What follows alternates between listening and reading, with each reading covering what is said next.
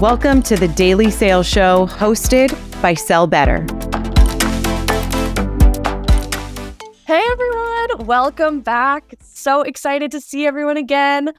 I'm really excited to dive into today's topic. So, as everyone's joining here, we have a really exciting show planned for you. This is a show about how to nail the SDR to AE transition. So put a one in the chat if you're joining this webinar, because this is exactly the path that you want to take. Super interested to see. So today we have a couple super special guests with us. We have Kat over at 6sense and Rod at Gradient AI, uh, and myself, Caroline. I'm your host.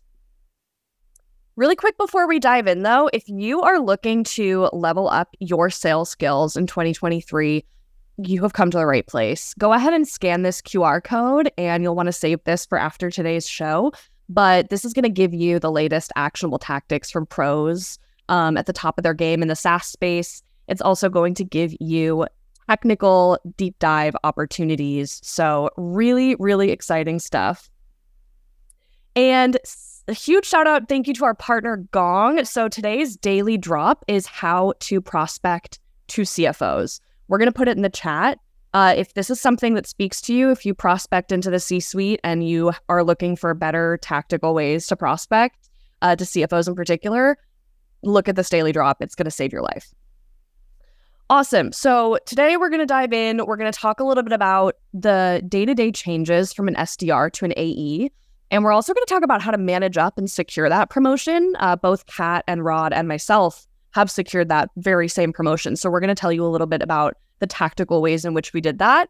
We're also going to talk about other career paths available to you because I'm sure some people tuning in are kind of sitting here like, I don't know if this is for me. Maybe I want to go into leadership or enablement or marketing. Between the three of us, we've done it all. So we will talk to you about how to do that too. Before we dive in, Curious as always, who's in the room? Uh, let us know if you are coming to us as a current SDR or BDR, if you are a current closer, if you're a frontline manager or a sales leader. Everyone is welcome. And if you're something completely different, put it in the chat. We'd love to know who's joining. You can also put in the chat where you're from. If anyone's from Boston, represent. Great. Caroline, I'll, I'll, be there next week. I'll be in Boston next week. Oh my gosh, so exciting. That's amazing. I, I wish I was in Boston right now. I'm in Austin. If anyone is in Austin too, represent. Wisconsin. I feel like no one's ever in Wisconsin. Wisconsin. This is true. I'm seeing a lot of Chicago, Boston, Austin, Hawaii. Oh my gosh, Italy. We've got some international sales love here today. Hmm. This is awesome. So, where I want to start with this conversation is really just around how do you know if the SDR to AE transition is for you? So, Kat, tell me, like, what made you confident that the SDR to AE transition was something you wanted to do? So, I think it's funny because I was not confident at all when I first started as an SDR. Then I got promoted to a BDR at Zendesk, where I was. I talked to every single marketing or possible, like marketing analytics, product marketing, customer marketing. I talked to everyone in marketing I talked to customer support managers. I really didn't think sales was for me because I was just like, ew, I don't want to be a seller. It was just like still back then, about three years ago, just felt icky and I didn't know if it was for me. So I did everything in my power to evaluate other things. And then um, the interview was kind of just like thrown to me like, hey, you have two days interview. And I did it. And then they're like, if you want the offer, you can have it. So it kind of just fell into my lap that way. It definitely took hard work, but I did not know that I wanted to go from BDR to AE. So if anyone's feeling like that, you are not alone. Yeah, absolutely. It's not it's not like always the easiest transition. It's also not always what everyone wants. So it sounds like what you did was kind of process of elimination. Like you got to know what other roles would be like. Um, put a one in the chat if you that. And uh, Rod, how about yourself? What what kind of made you confident that this switch was for you? It's funny. Like uh, I definitely resonate with uh, Kat's story where I stumble into the world of business to business sales. Like I think kind of everybody has, or a lot, so many people have stumbled into sales or into specific roles in general. Um, but last year, when I was, I think the sec the second fastest SDR to AE promotion at ZoomInfo, a lot of why that happened is because I went into that role articulating to every person that would listen to me in leadership, I want to be an AE, right? I knew that that's what I wanted. And I, and I wanted that because I realized in having explored the options of, you know, going into marketing, enablement, leadership, um, I want to be an individual contributor. I want to have um, responsibility over my own success, right? That's really, that's, that, that's plenty for me to manage right now. I want to be solely focused on my own success, my own responsibility. And I want to get to that ideal point where you can work 40 hours a week or maybe a little less from a beach and close six figure deals, right? That's a pretty good life. And I kind of want that. That makes so much sense. I feel like everyone could benefit from working from the beach at least a couple days a week. Um, no, that makes so much sense. And I think, you know, kind of what I'm hearing you say too is that there's more autonomy maybe with being a closer than there is in other roles where you're maybe kind of watched more and you have more strenuous KPIs and activity based metrics and stuff like that. Whereas when you're in a closing role, and we'll touch on this a little bit later in the show, um, less of your day maybe is spent prospecting. I don't know. Does someone want to fight me in the chat about that? Because I feel like I, I feel like there's like this contentious. Yeah, Julia, Julia, I see you. yep. See you here, Julia. yeah, yeah, yeah, yeah. No, and listen, that could be me being ignorant, right? Like I'm not I'm not in a closing role. I have been before, and I feel like part of why I wanted to transition to a closing role was so that I could prospect less. And then I found myself doing it like probably 50-50. Um, no, but these are all really good points. So I kind of want to chat to like, what does this does this change major parts of your day to day? um, you know, aside from maybe the prospecting to meeting split? Like, what does your day to day look like as a closer versus an SDR? So for me, I would still say the majority of my day is prospecting. Like any downtime I have, I'm prospecting and figuring out who to reach out to. Um, so I would love to say like a 60 40 split, but uh, we're seeing that things are slowing down in the market. So I would say it's a lot more prospecting. And then the um, deals you're getting into obviously like start to pick up more of my time and my attention, but you still need to be prospecting, especially again in this environment. Otherwise, you're going to fall behind. You might have one great quarter. And if you're not prospecting during that quarter, the next quarter is just going to be horrible. So every downtime I have when I'm not talking with a prospect or a customer or internal meetings, I am prospecting in some capacity. Mm-hmm. And what about you, Rod? I would like for it to be 50-50, right? I think that's a I think that's a fair split of like 50% building out your, you know, potential opportunities or even just target accounts and then 50% running meetings, sending follow-ups, um, you know, chasing down the decision maker. Um, it's tough to even attain that balance. And to to Kat's point, it's important to prospect when you're not doing well because, you know, as an AE, you have autonomy and you have it's almost like you're a you're a small business in and of yourself where you are responsible for your success and you have to contribute as much as you can to the factors that are within your control right? Such as how many emails you send how many calls you make how many uh, accounts you identify.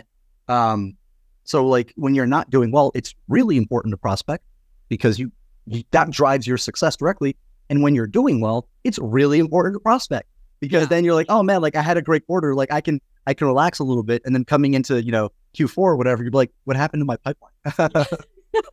no, it's so true. I feel like as an SDR and as a closer, something that's similar about both of the roles is you have to 5X your pipeline. You really can't ever kind of rest on your laurels. Like I remember when I was an SDR, one day I booked 10 meetings in a day. And I was like, all right, boss, I'm heading home. And she's like, no, you're not. Like, this was a great day, but in two weeks from now, you're to have a dried up pipeline and you're to be crying to me. Julia, I know I was I was a wizard on the phones. Uh, and um, it's just one of those things where you have to 5x your pipeline or 10x or whatever makes the most sense for you, whether you're in that SDR role or that AE role. But I'm curious, both of you, and I know we hadn't really touched on this yet. There's a difference in how you're comped. There's a difference in what you're like measured on and, and based on. As an SDR, it's more about like how many meetings you book, how many of those meetings turn into qualified opportunities, Whereas as a seller, really what you're comped on is how much money you bring into the business, right? Like, do you guys find that that's something that stressed you out or motivated you? I'll, I'll start this one. Um, it's definitely a shift in when you get the the dopamine hit, right? As an SDR, you get it right away when you book the meeting, And then when the meeting occurs, or typically, obviously, this changes a lot based on organizations, but sometimes you get paid when the meeting happens. Sometimes you get paid when after the meeting happened, way down the line when it became a qualified opportunity. Um, sometimes you get you get paid a sliver of the total closed deal. Um, but generally speaking, SDRs get a much sooner, earlier dopamine hit, and AEs, depending on what segment you are, like maybe you're you know super transactional, you know, uh, week long sales cycle where you talk to somebody on Monday and you'll probably close them by Friday, yeah. right? That's a pretty short dopamine cycle, but that's not very common, especially in the world of SaaS where it can take months, you know, and that's and that is a big difference that I don't think a lot of folks, and it, I don't think there's a good way to to um, prepare for that. Mm. Kat, what do you think? Yeah, it's definitely a difference. When I was a BDR, it was so hard because it was out of my control to have someone else decide if they were going to flip it from like a stage zero to stage one. And that was how we were comped. So for me, I'd be like, what? That was a really good call. I would always join all of my stage zero, we called them at that time when my AE was actually having discovery so that I could kind of hold them accountable. I was probably so annoying, but I recommend it because it helped me learn the skills of, hey, these are really good questions to be asking. These are the questions maybe they missed. And then we can kind of strategize together. And I feel like I gained some respect in that way too. But it was so incredibly frustrating to jump on a call, know it went really well. And they're like, no, I'm going to kill it. Like, you don't get credit for it. So that drove me nuts but it was nice to get like the dopamine hit when it did happen right away. And then you could move on to the next. Whereas when you're in a closing role, there might be a deal that really drags out and you're like, oh my gosh, yeah, I have to stay on top of that while also working other deals. So it's hard to have that like multitasking, if you will, and keeping everything in the air at the same time. Whereas it felt like SDR and BDR was more of just like a, okay, now I'm done, on to the next one. Yeah, you really do drop off at a very clear part in the sales cycle. Like as an SDR, for everyone on this call who's looking to get promoted to a closing role, I would listen to what Kat's saying. I would join those intro calls. I would make that intro to your AE and your prospect. It gives you a sense of control, even though you probably don't really have much of one, but it also kind of helps you understand how that conversation's going. It also tells you whether that person showed up or not. Like sometimes it can be hard to chase your AE down and be like, hey, how'd this go? Did this person show up? Um, so I have a question for the audience, kind of on the subject of SDR versus AE compensation. What percentage of your income as a top performing SDR do you have more income than an AE, maybe a lower performing AE? And what I mean by this is, do people think that you can be making more money as a top performing SDR than as an AE? I'm super curious. Right now, the results are kind of scattered. Some people are saying absolutely not. Some people are saying yes listen, I'll share with everyone in the room. Like when I was a top performing SDR, I was making way more money than I was as a lower performing AE. Um, different, I, I think different skill sets for sure, but also just it, you get compensated on a different timeline. Um, so let's kind of chat a little bit about um, how to actually get that promotion. So I want to talk about, I want, I actually want our, our guests here to talk about internal networking. So, Rod, this is a fantastic quote from you. Do you want to explain to the audience what you meant by this? Yeah, absolutely. And the more I think about this, the more I think it relates to so many different other things. But um, who you know is, is is more important than what you know when it, in the context of getting promoted to an AE role. Um, just like as an SDR, it will benefit benefit you to map out a given organization, right? you know, maybe you're trying to book a meeting with the CEO and you can't get the CEO right away. Who reports into the CEO in the organization that cares about? How does decision making process work out there? Like, how do I figure out how decisions get made so I can get to the right people and ask the right questions? That's the exact same reasoning one wants to apply when they're asking the question of like, how does an AE promotion happen at my company? What are the obviously the number one criteria in any if, it, if this is a good sales organization, the number one criteria should be how much money are you bringing in as an SDR, as an AE. That's typically the number one consideration for how likely are you to be promoted. But then what is number two, right? What are some of those soft evaluation mat- metrics that you really learn by talking to people? Totally agree. Internal networking is so important for so many other factors than just promotions. Like building an internal brand is really important too. But I, I 100% agree with you. Kat, I know we talked a little bit about how you kind of process of elimination your decision to move into a closing role, But can you talk to us a little bit about the relationships that you built with people internally and who specifically you built relationships with to get this promotion? The biggest relationships I think I built I built were with other AEs actually. I had so many conversations like shadowing them, understanding their day-to-day. And that's like my biggest tip even to BDRs at 6sense where I am right now of like hey, chat with the AEs and understand what's going on. Like of course the hiring manager is great to talk to or like the director or VP or whatever, but like team dynamics and culture are so important. At least like my team culture, I'm so lucky to have a great close knit team that like we don't want someone to come in necessarily like not that we're like petty or we're going to like mm-hmm. keep people out like obviously if you're good we want to make sure it's a culture fit too and that for instance if we have like a team of all guys we want maybe a gal to come in or whatnot.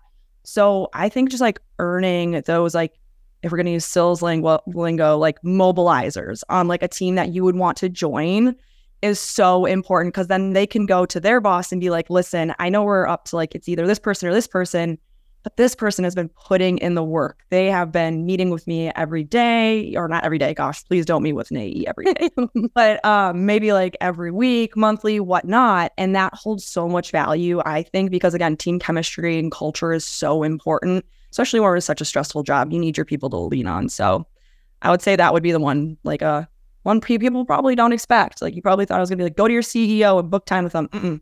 You can, but I would say start lower and build those relationships with those AEs. Yeah, it's almost like when you're prospecting, right? Like you want a multi thread, you want to have a bunch of people on the team championing for you internally. Um, you almost want to pull out those same tactics when you're trying to get an internal promotion.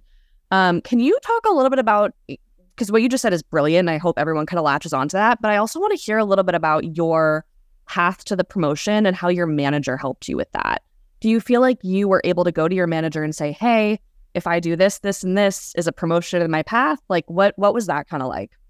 Yeah, we definitely had a very clear understanding of like you had to be a BDR for eight months, you had to hit your goal. So there was very clear metrics of like that was baseline, like that was just expected of you, and then on top of that. Like, what were you doing outside of it? So, I'd come in with like a win sheet basically of like, I've helped so and so with onboarding. I have done X, you know, with marketing or Y training. So like started building this together and really made a case for myself of how I'd stand out from someone else that just had the same metrics as me. So being able to present that, but I was also really transparent with my manager. He was awesome. That poor guy, I was like, I don't know if I want to be an AE. And he was like, okay, we're going to have to navigate this together. And he was so patient. But um, I truly think that like having that leader that's willing to help you figure out, hey, is AE the right one or should we go somewhere else? But that win sheet, going back, win sheet is huge. I want to touch on win sheet too, because I think this is going to be like such a nugget of gold for everyone in the audience. Um, Rod, can you talk a little bit about how you did this too? Like how you worked with your manager to secure this promotion, maybe how you had like a mutual accountability plan, something like that? Yeah. So uh, my process is definitely a little different than Kat's, where I came in and I was like, hey, listen, I want to be an AE.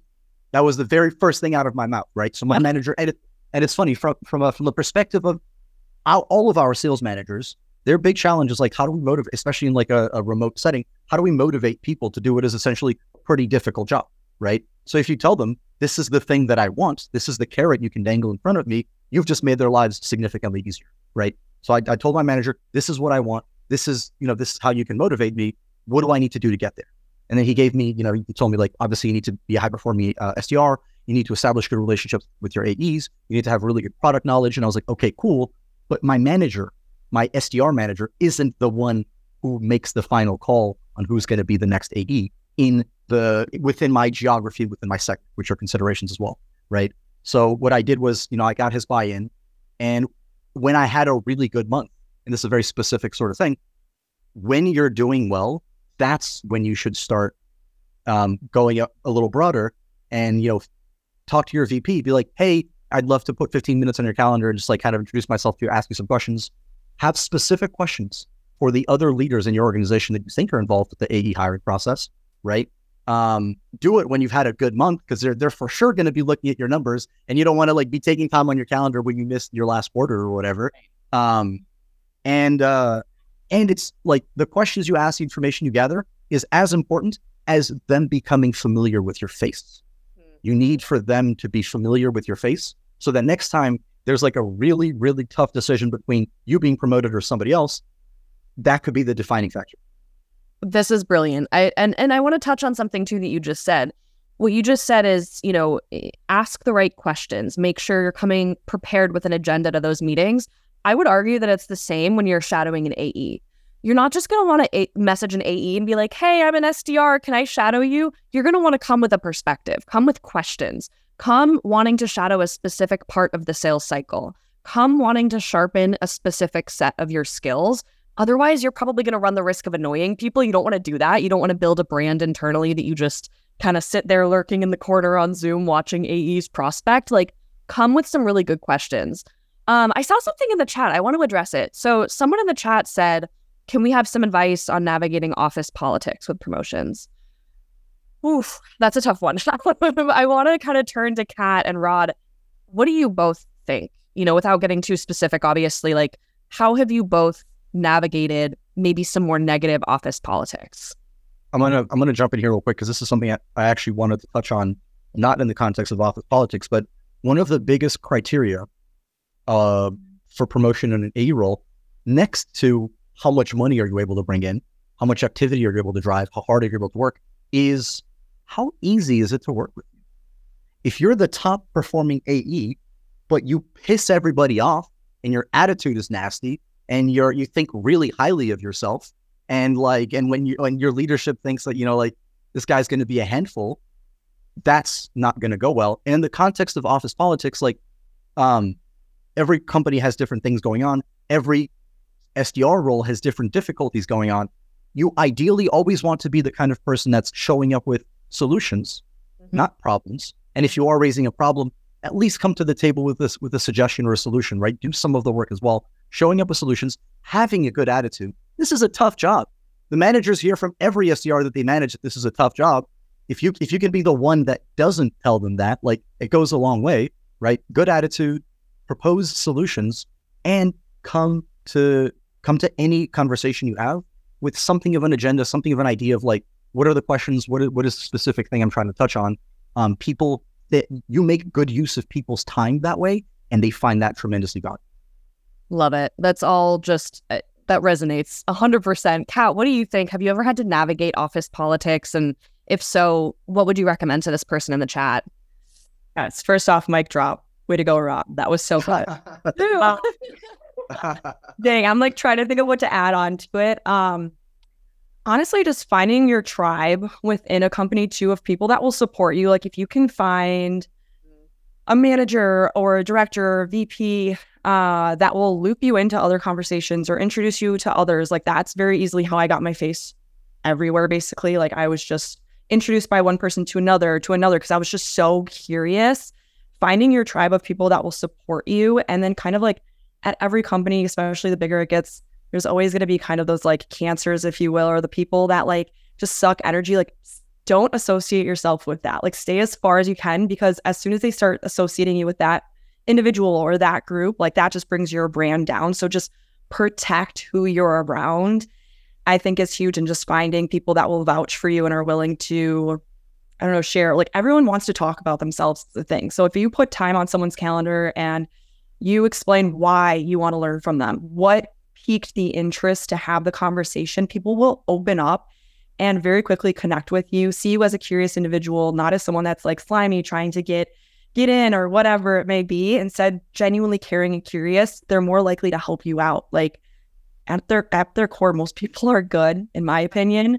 Um, but stay away from the ones that maybe at their core are a little rotten. There are some. That's that.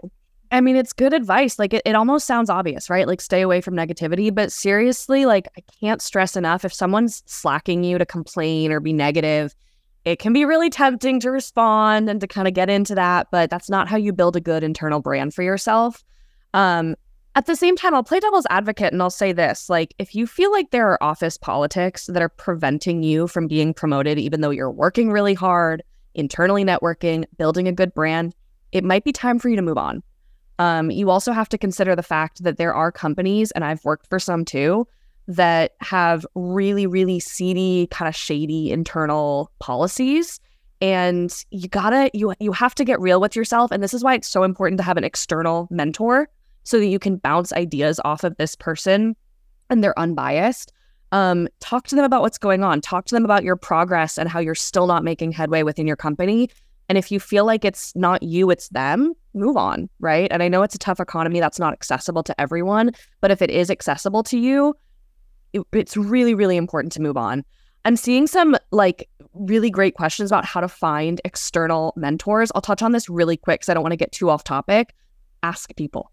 That's like my biggest piece of advice. Find someone on LinkedIn who you want to be in five years and ask them if they would take 30 minutes out of their calendar each month to talk to you about your career and maybe offer them like a $15 Starbucks gift card or something fun. Um, this kind of loops back to getting a promotion though. You won't get it if you don't ask. So be bold, ask. Um, that's the greatest way to get a promotion and to find an external mentor, I think. So I want to touch people on love talk, people love talking about themselves. Look at their LinkedIn, find something cool about them, ask them something cool. People love talking about themselves. Ask them questions about themselves. Yes. Dang. Yes. No, that's like 100% true. And even if you like come to one of these shows, for example, and you say, gosh, Rod is so cool. Like, I really wish he could be someone who I could talk with every month. DM him, right? Like, DM people who you watch on, on webinars and podcasts and talk to them about whether or not they. I know Rod's like, R- RIP, RIP my DMs. Jeez. no, it happens every time we do one of these. It's fun. I love it. no, but you know what I mean. I'll take it. I want friends. I do too. You can always DM me. I'll do my best. Um, Kat, I want to loop back to what you were talking about with win sheets. Can you explain to everyone what that is and how it's helped you secure promotions? Yeah. So anytime I get an email from someone saying, hey, this was a really good email, like a prospecting email, I'll screenshot it, put it into a folder. I used to do it on my co- like work computer, but then I realized like if I move on, upload it to the cloud. You don't want it stuck on that computer. Um, or do it on like a personal one or email into your personal one so you don't lose it. So I would say like anytime you get praise internally, like whether it's a Slack channel or a shout out, if even a peer says like you've helped me so much with X, save that. Literally save every little thing possible because it adds up and you have this just like win sheet. And it's like a brag sheet. I think that's what we called it at Zendesk. My manager said it's a brag sheet. You're allowed to pull it up. You're allowed to say, like, hey, look at what other people unsolicited have said about me. Like, this is pretty awesome. Like, it can feel so uncomfortable to do.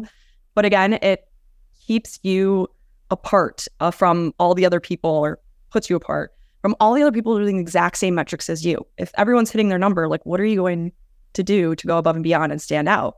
So it's very simple to be like, hey, on the back end, you're not going through all my emails. Look at all these emails I'm getting a response or a call snippet or just anything and everything. I say just throw it in there. And then it's cool also to look back on the year and be like, whoa, I remember a year ago, I was so nervous to talk to like a CFO or something or a CMO. And now look at like, I feel so confident. That one message like propelled my confidence. So it's always nice to reflect on too. I still look back on mine from my SDR days when I first started four years ago. And I'm like, wow, I've grown a lot. So Mm.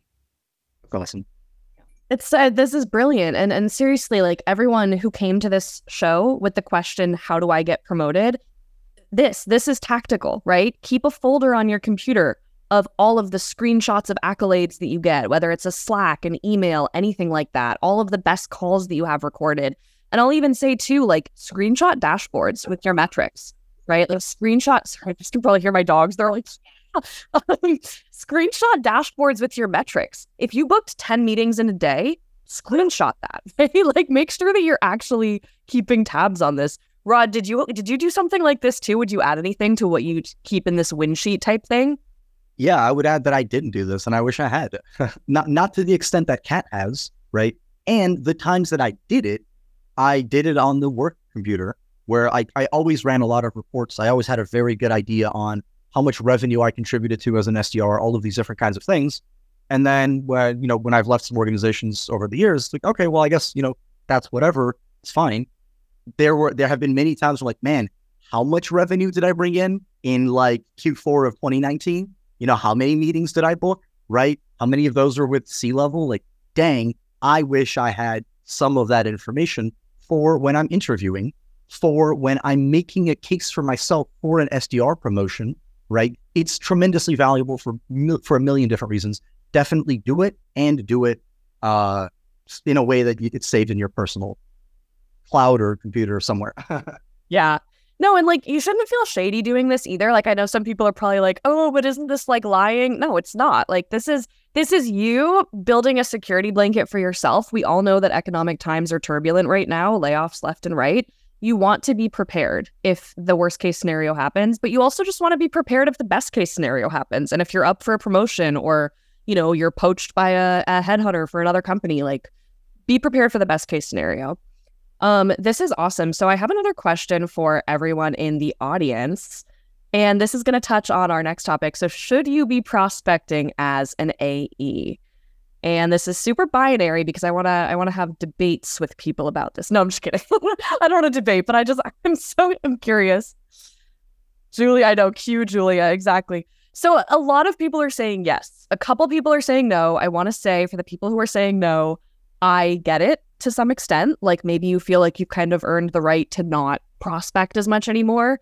I do think there are plenty of arguments to be made, Julia, in the in the comments here.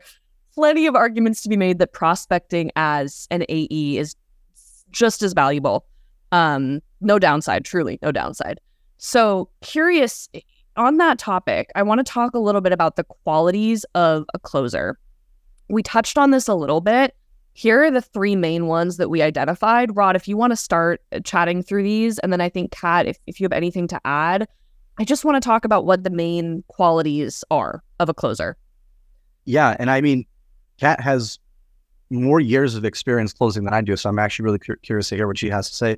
But like the theme of um of these, you know, challenging the status quo, uncovering pain, nailing discovery, um, the theme of it is like controlling what is within your control. Just as just like as an SDR, the things that are within your control are typically how many calls you make, how many emails you send out, um, you know, uh, the kinds of questions you ask when somebody does answer the phone.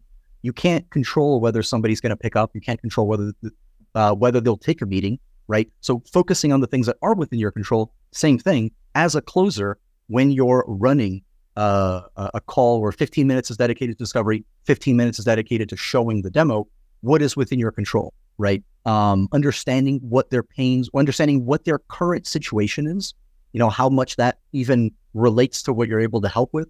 Um, asking really, really good questions, not just understand their current situation, but then to kind of drive, start pushing them in the direction of like, okay, so this is a problem for you. What are you doing about it? What are you doing to solve this problem? Like, start to tease that out of them. Um, and then eventually, when they get to the point, and then eventually there's going to be a decision process of like, eh, you know, like things are okay right now, or like, you know, this is not, I, I see the value in your solution, but, you know, we're doing just fine.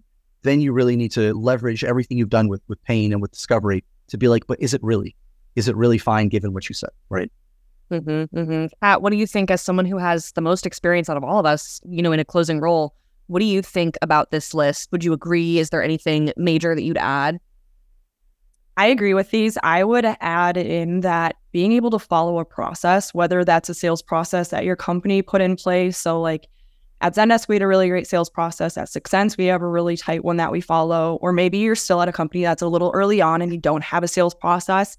Reach out to someone um, that has been at a company that's a little bit bigger that has kind of that sales process. It could help. It's not always transferable. For instance, Ours in commercial is very different than enterprise, which is very different than strategic. So it does vary a little bit.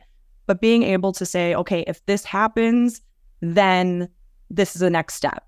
Once this next step happens, then this should happen. I feel like being organized in that capacity and just understanding like what should my process look like so that I'm not just out here guessing my way through calls is so valuable. And I feel like that's missed a lot with AEs. And then secondly, like relationship building to me, it's like for SDRs, it can be super transactional. I know like it doesn't have to be and we don't want it to be, but it can be, hey, I got the meeting, have fun basically with the AE, I'm moving on, right?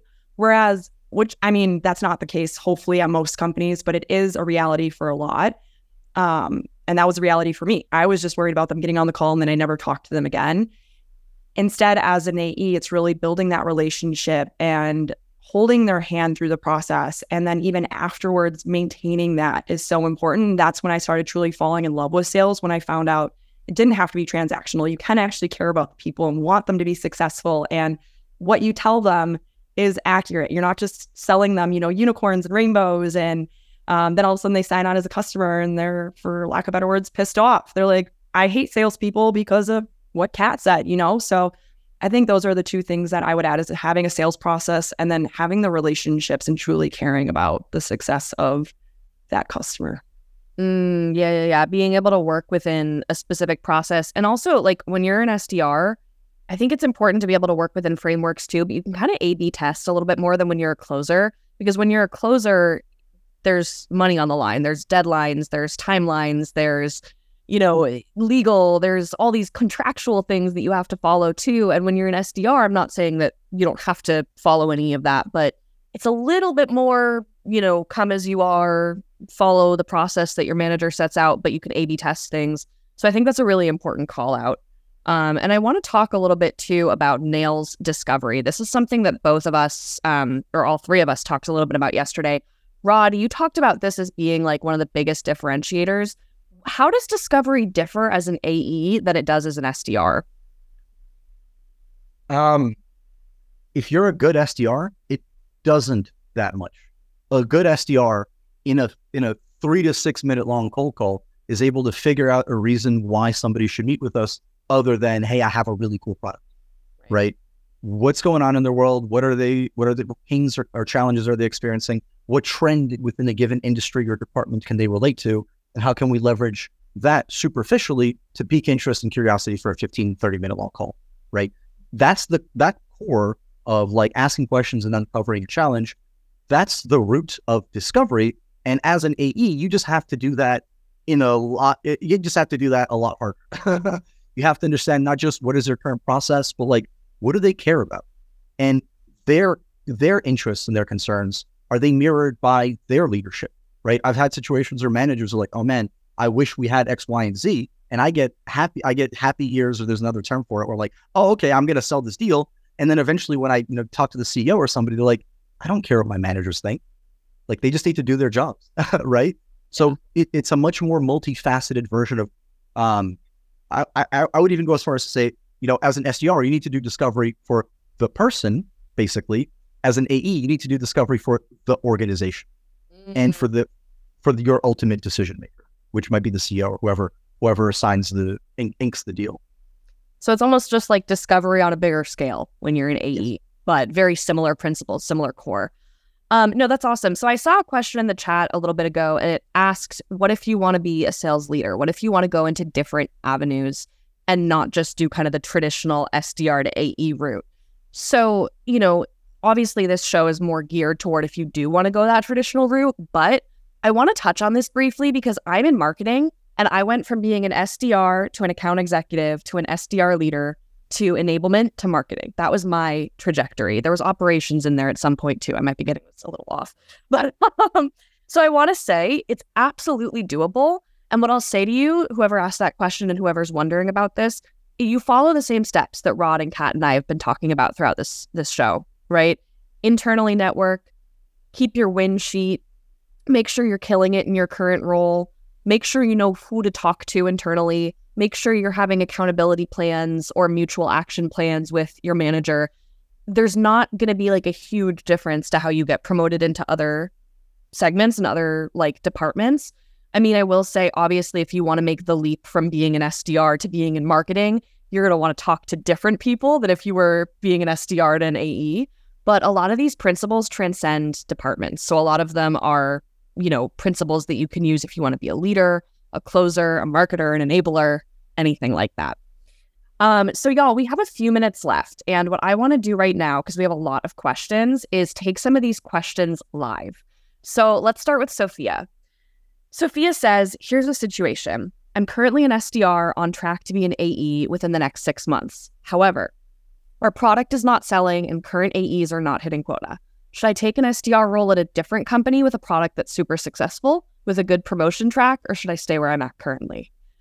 Ooh, this is a good question. Kat, what are you thinking? um, okay, two things. One, if the AEs currently are doing well, there might be turnover soon, and you might have a chance. It's easier to usually promote internally. You already know the product. So there's that one side. Mine's not going to be, can't make this decision for you. I'll lay it out. Maybe Rod can. I feel like that's the energy Rod gives. He'll be like, do this.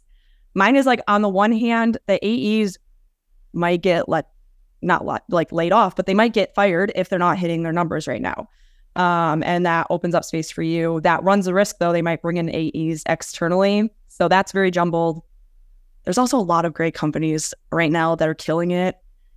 And if you have been hitting your numbers and you might have to start off as an SDR again and kind of build that product knowledge is the only thing that I oftentimes see is you can't unless you've already had selling experience usually jump into from SDR to AE. It's just harder. It's not impossible. It's just harder to do. So just be prepared for that of like you might be behind by like maybe 3 months you have to be an SDR again at a new company, which could help you with like onboarding and stuff, learning the product. So I'm going to throw it to Rod. That was very one or the other, not super direct. So Rod hit hit him with it. I like I like to think of things in terms of forks in the road. We're like, let's assume you do want to be an AE eventually, um, and let's assume either one of two things: you need money right now, or you don't need money right now. If you need money right now, get the hell out of there. Go somewhere that's going to pay you better. Yeah. If you don't need money right now, if you're doing okay, right? Go the AE route and get the experience of being an AE to I can't touched on this, right? It's much it's much easier to hire somebody who's had experience as an AE than somebody who hasn't. So that's that's the trade off.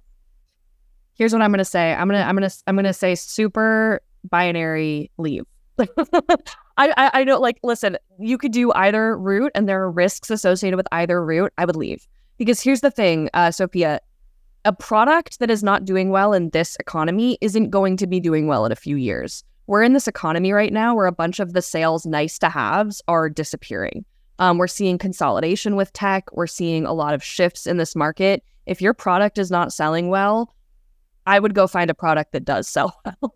I, I would find a product that you can get behind too, because it's really important to be able to get behind what you're selling. And here's the thing you can explain that to a recruiter really well. You can explain, I went from SDR to SDR because I wanted to believe in the product. But what you can't explain to a recruiter is I didn't kill it as an AE for six months because my product sucked. No one's gonna believe that. So if you move to the S, if you move from the SDR to the AE role and you don't crush it, that's not gonna look good on a resume. So move to a different SDR role where you can crush it is my advice for you. Um, let's take one more question here. Do do do. Uh, what do you do if there is no role available as an AE? Do you run the risk and wait, or do you jump ship? Kat, hit us with it. Gosh, I feel like I'm so such a softy compared to you guys. Oh my god. no uh, perspectives. I know. I just I struggle in this economy, especially of jumping ship. Um, I think you can make more of an argument of, hey, this is if I if there's not a position, if I'm still hitting my number, if I'm doing all of these things and this position is still not available, I'm planning to leave. I think that's completely fair at the end of the day. Unfortunately, we're all replaceable. Um, we're kind of just, you know, numbers like we would love to think we're super important to our companies. I do feel like appreciated by my company, but like someone else can come in and do the same thing as me, unfortunately. So I don't know. I feel like presenting that of like, listen, this is my goal. If it doesn't happen by then, I'm planning to move on and have those interviews on the back end. Like, no one's stopping you from having conversations with recruiters or seeing what else is out there or just reaching out to like an SDR leader and learning about how their company is doing. Not even like leading with, hey, I want a job. Just, yeah, I want to learn more. I think that never hurts, but that's my opinion. It's a little bit more of a softer approach. no, y'all, these were so, these were such great questions. Unfortunately, we don't have time for anything else. I'm so bummed because I wish we could address more. But let's connect. I really hope everyone found this show valuable. Rod, Kat, really can't thank you enough for jumping on. Connect with us on LinkedIn. If you have any questions, reach out. Uh, poor Rod and his DMs with the mentorship stuff, but Kat and I would love that too. So, you know, let us. All right, everyone. Thanks so much for a great show. Take care. Have a happy whatever day it is, Wednesday. Thanks, Caroline. Thanks, Kat. Bye.